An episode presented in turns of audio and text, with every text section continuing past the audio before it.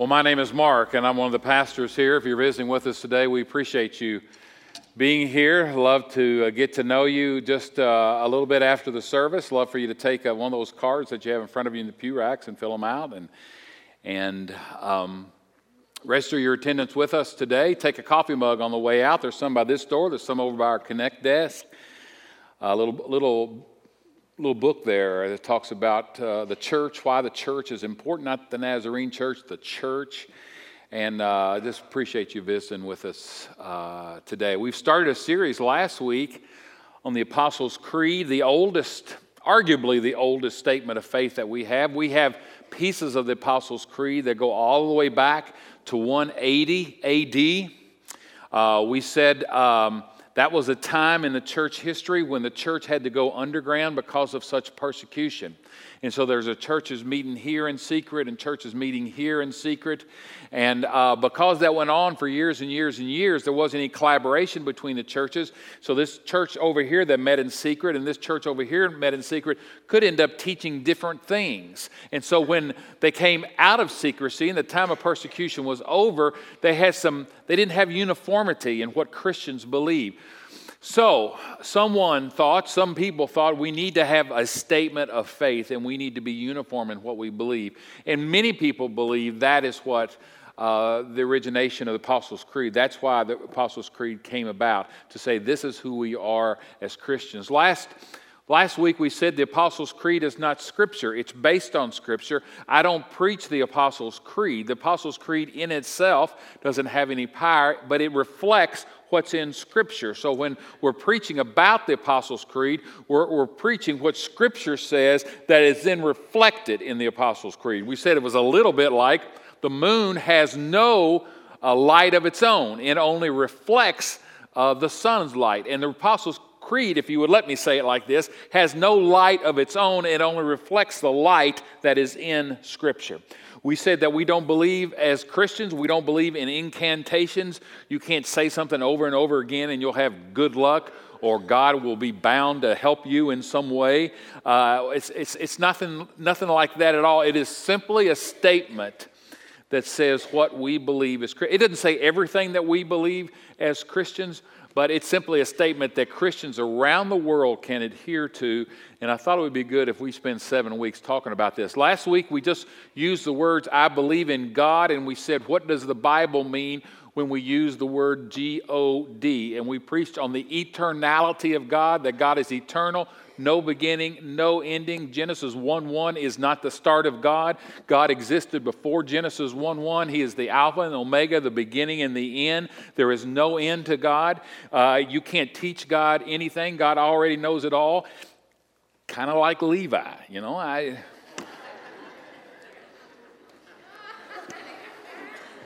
owe you a dollar.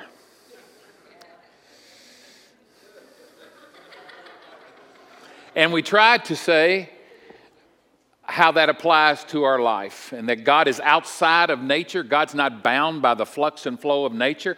God's not bound by natural laws. And that's why we can pray to a God who's outside of nature that can do supernatural things, a God that can, that can heal blind eyes, a God that can part the Red Sea, a God that can, can put his hand on cancer, a God that can perform miracles that are outside of the realm of the understanding of the natural world, world because he is before the natural world. He's not part of the natural world, he's eternal. It's the eternality of God, a deeply, deeply theological message last week that I hope I was able to communicate to you in a pastoral way. You'll find that message on the internet. Today, I want to go a little farther on the Apostles' Creed, and I want to go to I believe in God, the Father Almighty.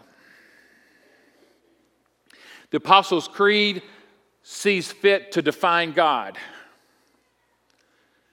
And it uses basically three words to define God. It says, I believe in God, the Father Almighty, maker of heaven and earth. So when the Apostles' Creed, whoever wrote the Apostles' Creed, there are 12 statements in the Apostles' Creed, and, and some people said it was named the Apostles' Creed because there's 12 apostles. I have no clue about that but that kind of sounds kind of weird to me. But um, whoever wrote the Apostles' Creed defines God with I believe in God. It's two words, but it's one phrase. They're, they're, they're to be put together. I believe in God, the Father Almighty.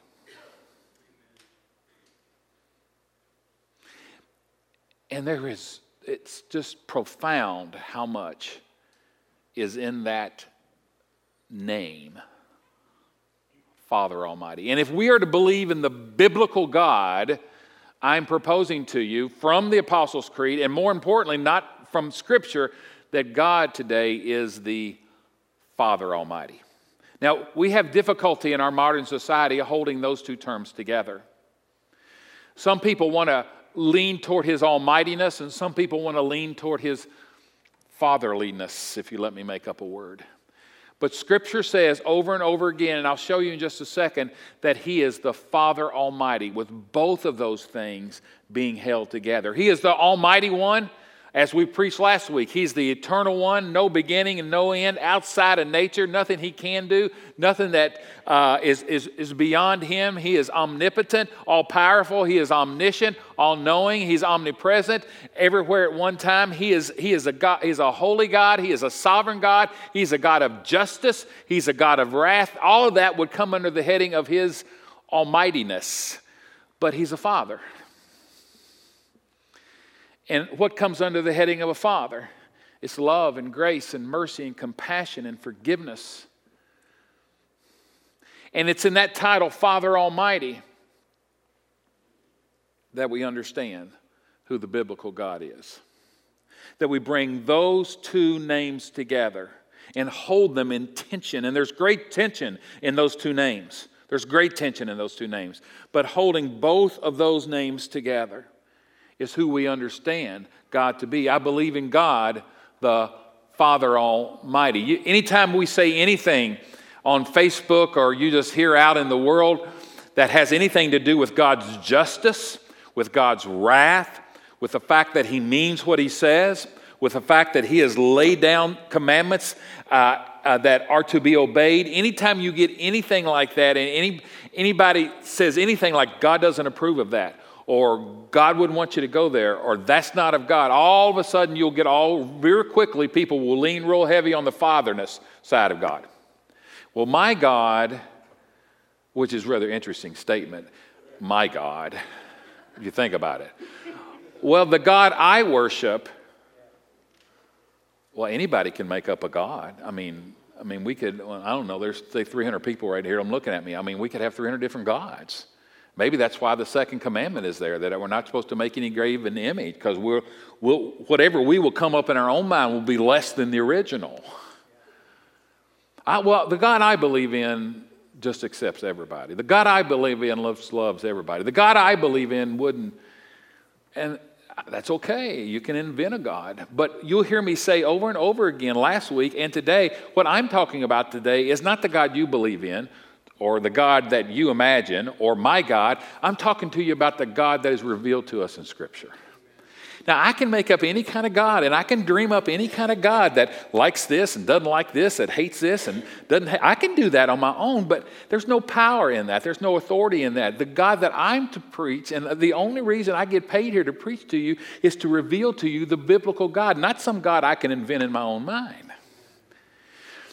And the biblical God is revealed to us as Father Almighty. Father Almighty, and everything that those two words mean when they come together. And I'll say it, and I'm, i know I'm inventing words, but the, his fatherness and his almightiness, his love, his grace, his compassion, and his godness. You know what I mean? He's a friend. He's a friend that sticks closer to a brother. But he means what he says.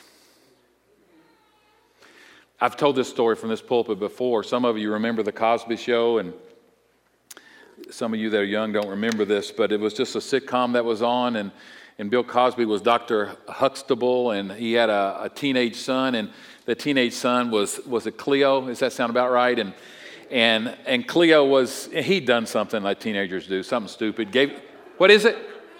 Theo. Theo. Theo. All right. He had a twin brother, Cleo, I think. And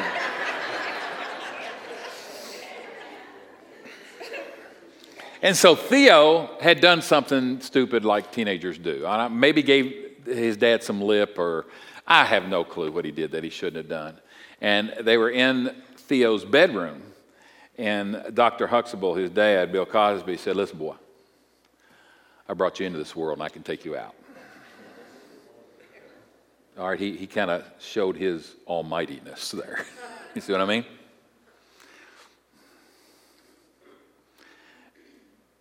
And they have to come together if we're going to worship the biblical God. The biblical God. Now, I want to show you three scriptures that illustrate this. There's, there's many, but I just want to show you three that illustrate this, then I want to apply it to our lives. In Exodus chapter 33, Moses says to God, God, I want to see your glory. God, I want to see your glory. Now, what does all that mean? What does glory mean? I, am pretty confident that it means, God, I really want to see who you are here. Show me who you are in all of your godness here. Show me your glory. All of us that are that are fathers have had kids that we wrestled with on the floor, and they were four or five years old and weighed 50 pounds, and we're six foot and weigh 220. And when we wrestled with those kids, we did not show them our glory, did we? We held back, didn't we? Because if we would have showed them our glory, we'd have hurt them we held back. And Moses is saying, God, show us who you are here in all of your glory in Exodus chapter 33. Moses said, Now show me your glory. Verse 19, the Lord says, It's fascinating. I will, call, he didn't ask to see his goodness, but in response to show me your glory, God says, I will, I will cause my goodness. So God here saying that my glory, who I really am, me in my godness, is good. I will cause my goodness. I will cause my goodness to pass in front of you, and I will proclaim my name, the Lord, in your presence. I will have mercy on whom I will have mercy, and I will have compassion on whom I will have compassion. But you can't see my face because no one can live after they've seen my face. I will have mercy on who I will have mercy on. I will have compassion who I will have compassion on. But you can't see my face because nobody can deal with it.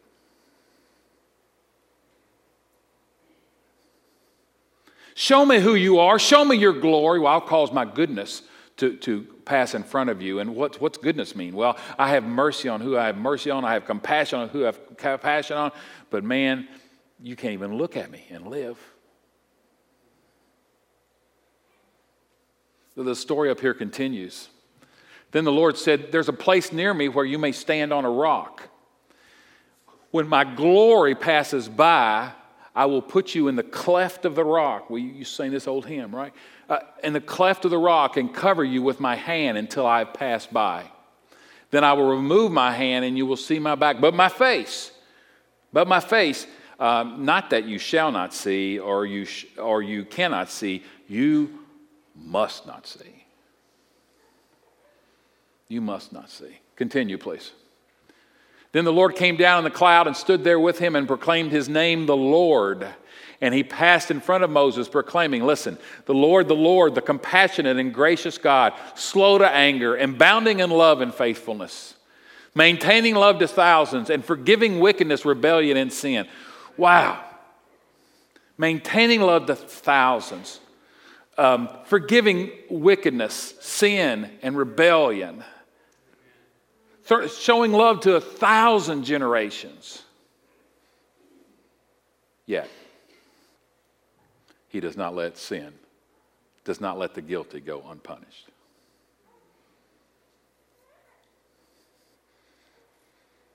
He punishes the children of their children for the sin of the parents to the third and the fourth generation. Go back one slide, please. Here is God. He's compassionate. Show me your glory. Okay, you can't, you won't be able to see it all. It's really, it's really my goodness is the best name for it and I, will hide you in the cleft of the rock, and I'll pass by you, and you can see my backside. And this is who I am. I, am compassionate and gracious. I'm slow to anger. I, I, I am abounding in love and faithfulness. Next slide. I, and I maintain love to thousands.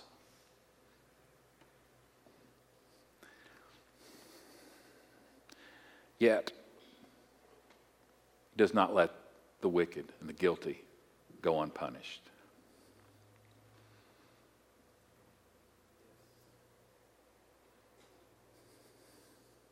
And I think it's fascinating that God refers to this himself as my goodness. My goodness. You know, some churches every morning they'll start with some type of a uh, invocation and they'll say, God is good. Oh, that was weak. God is good. All and all the time. And what you're saying is, according to God here, you're saying that I am loving and compassionate and I'm slow to anger and I show my love to uh, generation upon generation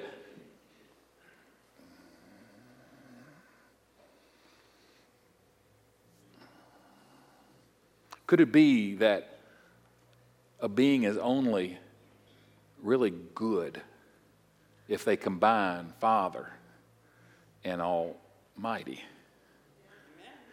You wouldn't call me a good dad if I just let my kids go nuts around uh, church and they're just running around creating all kinds of havoc around church and they're just totally undisciplined and they do whatever they want to at school. And you wouldn't call me you wouldn't call me a good father because you may say that I have some kind of love for my kids, and you could even argue that some kind of love for my kids, but you say there's no almightiness there. There's no standard there. There's no truth there. You wouldn't really call me a good dad. Let's say we have a horrible tragedy at Xenia High School, and, and we have some 15 or 16 year old kid come in with a gun and just shoot the place up, and we just have a horrible tragedy. And, and, and the, the, the, the 14 or 15, 16 year old kid is brought to justice and he stands before the judge. And the parents of this 14 and 15 year old kid are over here, and all the victims' uh, family and everything are over here. And the, the parents of the shooter over here are saying, Well, he's only 15. He's had a bad upbringing. His, he's been in foster homes all of his life. And, and, and he, he just he needs help mentally. And we just ask you just to have, have mercy on him. And, and these, these people over here, and the judge turns and looks at them, and they're grieving because of the loss of their loved ones. And if that judge exercises no justice, I'm not sure we'd call him a good judge. I'm not sure we would. In fact, I think, I think I know we wouldn't. Could goodness be, it seems like it is in God's eyes, the coming together of mercy, love, grace, compassion with justice and wrath and holiness and almightiness and hating sin, and those two things somehow are held together in the Godhead. And for you to worship the biblical God, for you to worship the biblical God, you have to worship the God who is Father Almighty. Because of our personalities, it's easier for maybe us to relate to his almightiness or his fatherliness. Okay, I'm making up words. I know that I am. Okay, it, and because and I, and I know some of you well enough to say, well, yep, you will probably lean more toward his uh, his father nature because that's just where your personality. You back there, I know you. You be an almighty type of person. Some people are just, some people that are by the book the way it is, that would probably lean on God's Almighty. And some of you are just so accepting and so kind, and it just, you probably lean toward more his fatherliness. Where the truth of the matter is, they're both true.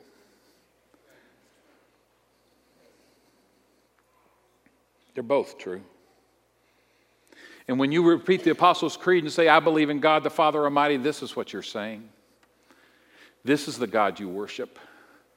This is the God, the biblical God that's been revealed to us. It may not be the God of your next door neighbor. It may not be the God of your uh, aunt. It may not be the God of your cousin. It may not be the God of your coworker. I'm preaching to you the biblical God. He's love, He's grace, He's compassionate, He's merciful. He's all those things. He's infinitely loving. But He's a God of justice, He's a God of wrath, He's a holy God. He's a sovereign God. He's omnipotent, all powerful.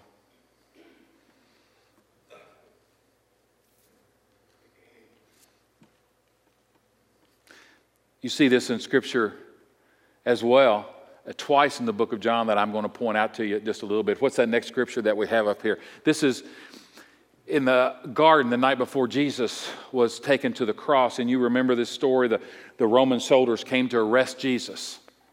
Okay, and, and, and Judas was there with him to point out which one that Jesus was. Jesus, knowing all that was going to happen to him, went out and asked them, them being the soldiers, um, Who is it you want? And they said, Jesus of Nazareth, they replied. I am he, Jesus said, and Judas the traitor was standing there with him. Listen, when Jesus said, I am he, they, Roman soldiers, they drew back and fell to the ground. Now, listen, it don't mean anything to us unless you've studied this passage. I am he, the construction of that little Greek phrase that we translate, I am he, that's a, that's a bad translation, but it's the best we can do with the Greek there. It is the same exact phrase that appears in Exodus chapter 3 with Moses at the burning bush, where, where God tells Moses, I am who I am. Same exact phrase. And the Bible says that the Roman soldiers, when, when Jesus says, I am He, use the same phrase that was used back in Exodus chapter 3 I am who I am. The Bible says the Roman soldiers fell to the ground. It's like, if you let me say this, it's like a little bit of His glory seeped out. It's like Jesus lifted the veil just a little bit. If you'll let me say this reverently, it doesn't sound reverent, but it, it fits, re- fits really good. It's like Jesus flexes just a little bit.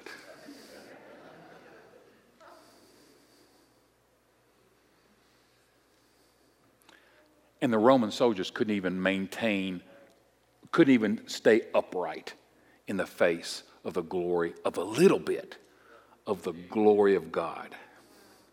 It's His almightiness. It's His almightiness. He let just a, just like a little bit of it and these hardened Roman soldiers. He didn't know Exodus 3 from Matthew 3. Fall over. What do we have?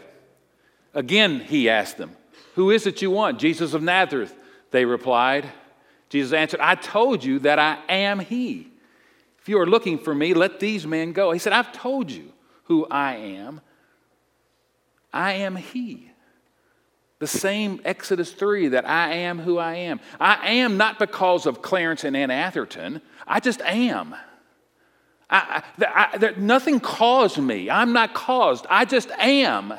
Nothing else in this world, everything else in this world was caused. God is not caused.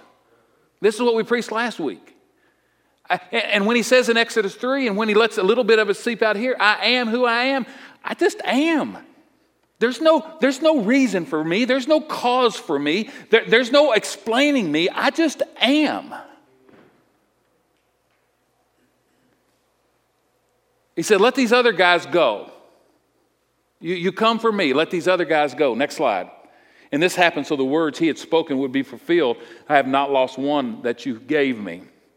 Then Simon Peter, the, always the one that wanted to be the hero, he whipped out a sword and he, he whopped off the ear of one of the Roman guards, and the guard's name was Malchus.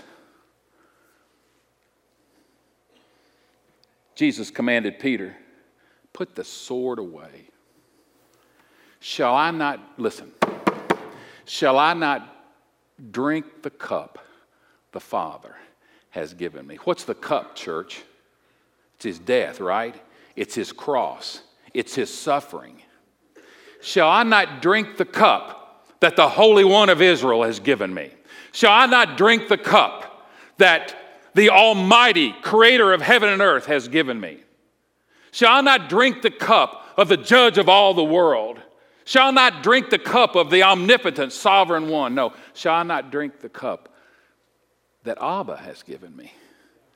That Father has given me. Jesus has no difficulty holding together the cup of death that was given to him by a loving, gracious, compassionate, merciful being that we understand to be Father. Jesus has no trouble holding those two things together. We do. He says, This cup of death, this cup of suffering, my Abba, my Papa, eh, literally, Abba means Papa. That's revealed in other places in Scripture. My Father gave it to me. Oh, your dad, oh, he, he, he wouldn't do anything like that. My Father gave it to me. Oh, oh, that, that loving, merciful, that being, yeah, he wouldn't do that. My Father gave me this cup.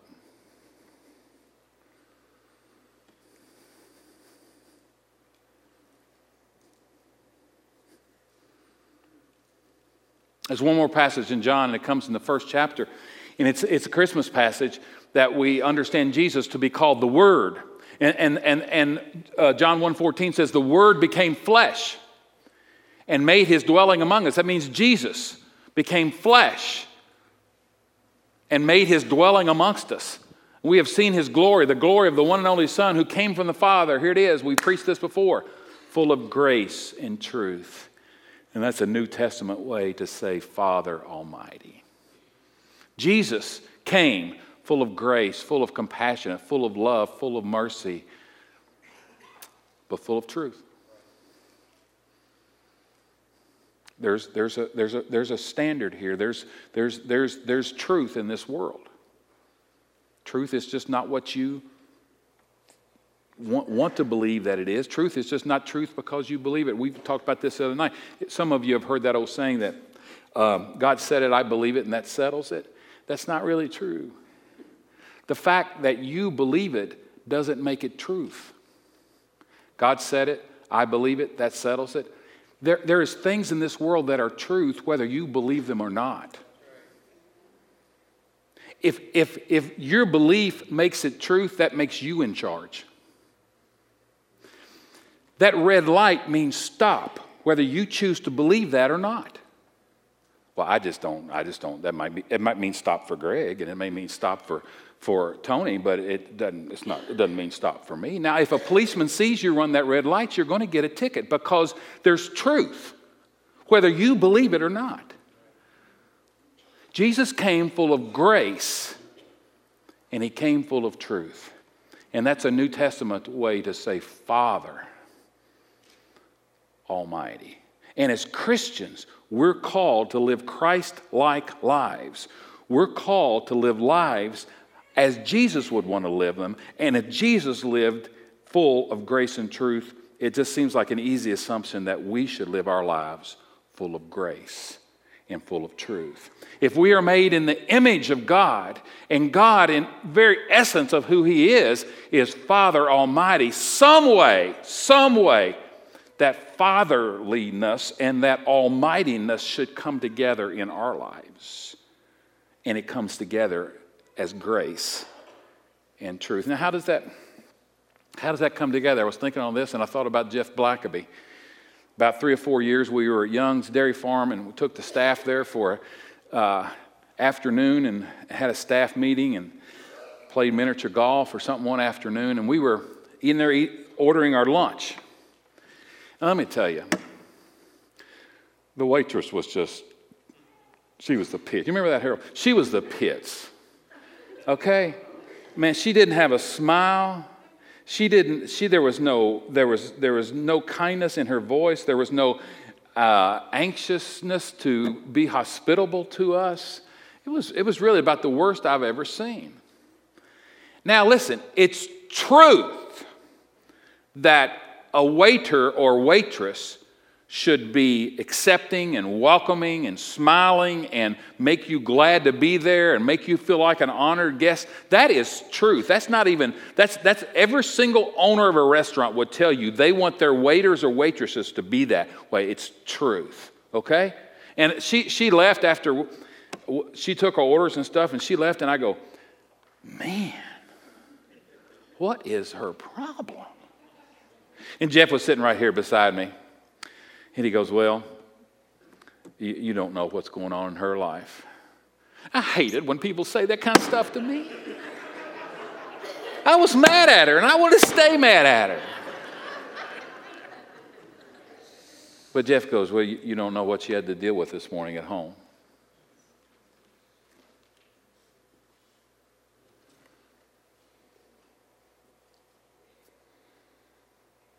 And the fact of the matter is, if you're her, you're her boss, you have to hold her to a statement, to truth. Because you can't have your waiters or waitresses treating people that way. But you've also, to some degree,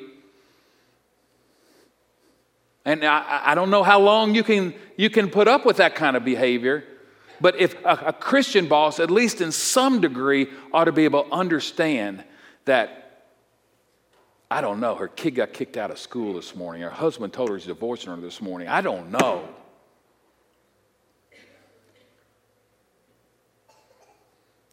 And you give her a second chance. And you say, do better next time. Now, if she doesn't do better the next time, then you got to, I know that. There's, first service, we have Bob Glazier that was here, and, and, and he's a basketball and a soccer official. Mike Reed is in our church. He's a basketball and a soccer official. Julie Glazier is a basketball and a soccer official. We may have more. You know, a, a, a, um, a referee, a basketball referee, he's got to be a person of truth. She's got to be a person of truth. There's a rule book, and, and, and you have to be by the book. Greg Hebrink used to be a, a basketball. You got to be by the book. And, and if, if you just let this little thing go, well, there, that was a foul, but you know, it wasn't too much of a foul. Let it go in the first quarter, and then by the, by the third or fourth quarter, they're killing each other. And if a basketball official doesn't have truth, the, the, the, the coaches are going to go nuts. But if he's all truth, if he's all rules, and if it's all my way or the highway and there's no grace about it, I've seen Bob referee games. I've seen at timeouts, Bob's holding the game ball and he, he goes over to little four year old, five year old kid in the stands and tosses that ball to him, lets him dribble it during, during the, the, the, the timeout. I've seen him before the games talking to the coaches and, and, and, and trying to be friendly to the coaches. I've seen him at, at free throw lines talking with the players, joking with the players. There, there's got to be some kind of a balance between grace and truth if you're going to be a good official. We can just go through all walks of life and talk about how, as Christians, we must. Ba- let's, let's take the Christian out of it. Let's just take the Christian out of it. How, if you want to function well as a human being, you need to have grace and truth come together in your life. Take, just take the Christian out of it. If you're not a Christian here today, you can you could say amen to that because that's just common sense, man. But it's revealed to you in Scripture. You're parenting. You, you know this. There's got to be a standard, and if the child's supposed to come in at 11 o'clock, that, that, that needs to be that needs to be 11 o'clock because if it's 11.10 well it's only 10 minutes late. Then next week it's 11.20 well it's only 20 minutes late. And pretty soon it's, it's midnight. And that's how things get started in families. There has to be a standard in all of our families. You all decide on what that standard is. I don't decide what that standard is for you and you don't decide what it is for me. But there better be a standard in your parenting. But that standard must be communicated to that child in the context of love and grace and relationships because if, if the child doesn't understand that you're communicating that in love and grace and relationships, the child will definitely rebel against that standard. It's got to be done in the context that I care for you, and I'm your dad, and I'm your mom, and I love you infinitely. And yes, I raised my voice at you when you were four years old and you were crossing the McDonald's parking lot without looking both ways. And why did I raise my voice at you? Because I love you.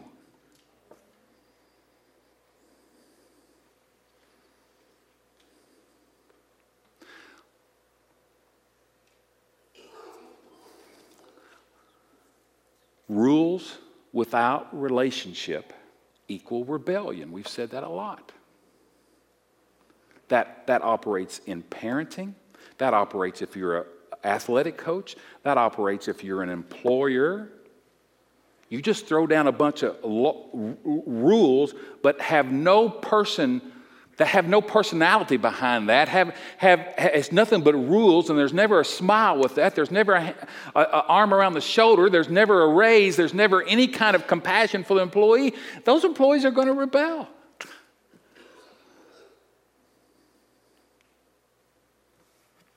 And your kids will too.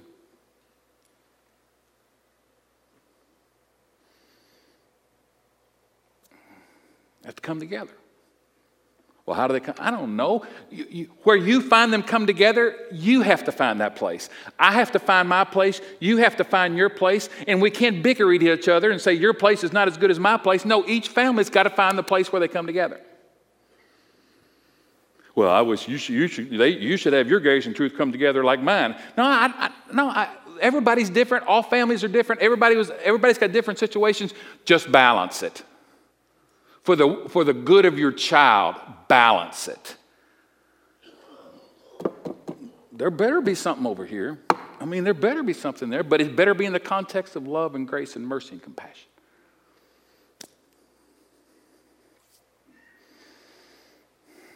This is kind of tough. And, and, and we've all this, all of us that are married. you know, sometimes your spouse does something that just flat out gets on your nerves.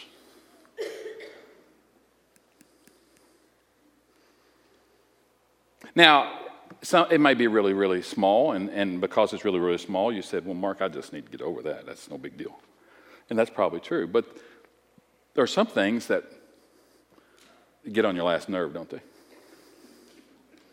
And you can stuff that if you want, but, you know, it's going to it's going to come out sooner or later, some way. Probably won't come out in a good way.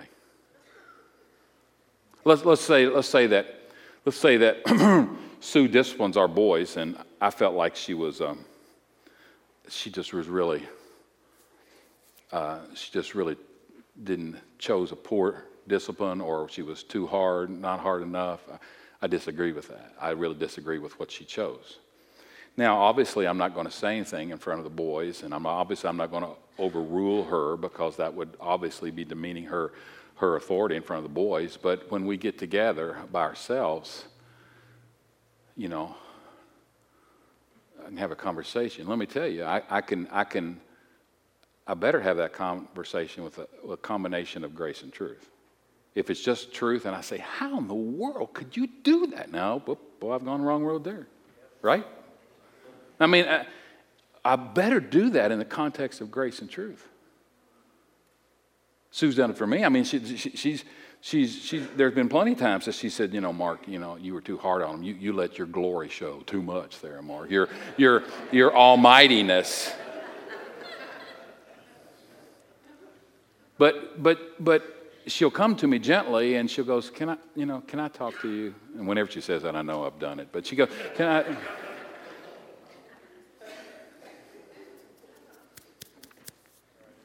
Your mommies and your grandmommies. They told you that it's not what you say, it's how you say it. Now, what are they saying when they say that? They said, It's not what you say. You can say truth all you want to, it's how gracious you say it. That's what they're saying. It's okay for you to say the tough truth, but you just need to say it in the context of love and grace and mercy and compassion. That's what your grandmother and your mommies and all taught you when they said it's not what you say, it's how you say it. They're saying grace and truth. They have to come together. Um, I believe in God, the Father Almighty. I'm made in His image. So, in somehow, the fatherliness and the almightiness needs to come together in my life. But it's easier to understand in the person of Jesus, who was the Word and became flesh, and he said he came full of grace and full of truth. What about you? Are you, do you lean more heavily on the truth side or do you lean more heavily on the grace side? Neither one of those is right.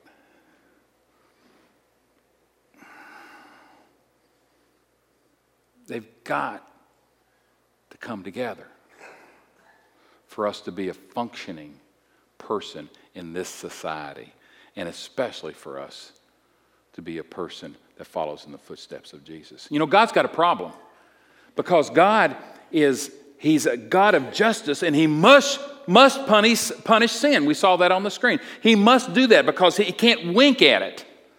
He can't, he's just not Santa Claus. He's just not a grandfather in the sky who, who just slides in the back door of heaven. That would defy who he is as holy and, and a God of justice. But he's also he's, he's loving and he wants to forgive and he wants to be compassionate. And so he's got, those are two completely opposite things. God's got a real problem. How do, does he be able to bring these together in his personality? Because in one hand, in the other hand, and he does it on the cross.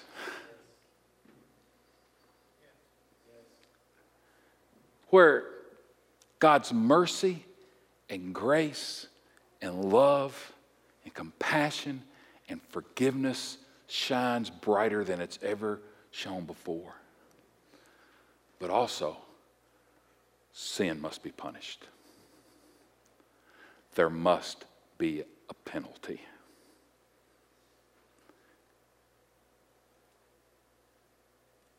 And somehow,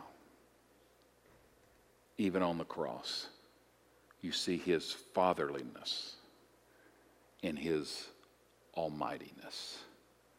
That he loved you so much that he sent his one and only son to die for your sin because your sin, my sin, demands a penalty, or he's not a God of justice, or he's not almighty.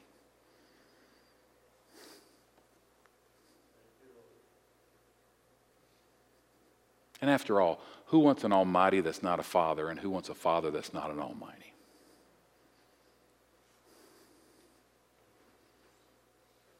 Our servers are coming to the table. And I want you to come to this table today knowing that this God, Almighty God, Almighty God, who must punish sin, He did. But He punished the only sinless one for you and for me. And on that cross, we see grace and we see truth. We see Father and we see Almighty. Jesus, there is no way that I can do justice to this subject. I pray now that through uh, impartation of your Spirit that you'll do something to open hearts and minds to this truth that I just, there's no way that I can in my own human words. As we come to the table, as we gather around the altar, may we worship you as God the Father Almighty. May we worship your Son, who's full of grace, full of truth. May we worship your Son, who had only one that shouldn't have died for his own sin, but because of his love and mercy and compassion, died for us to satisfy, to satisfy, to pay the penalty. Because you are a just God. You are a holy God. You are Almighty God.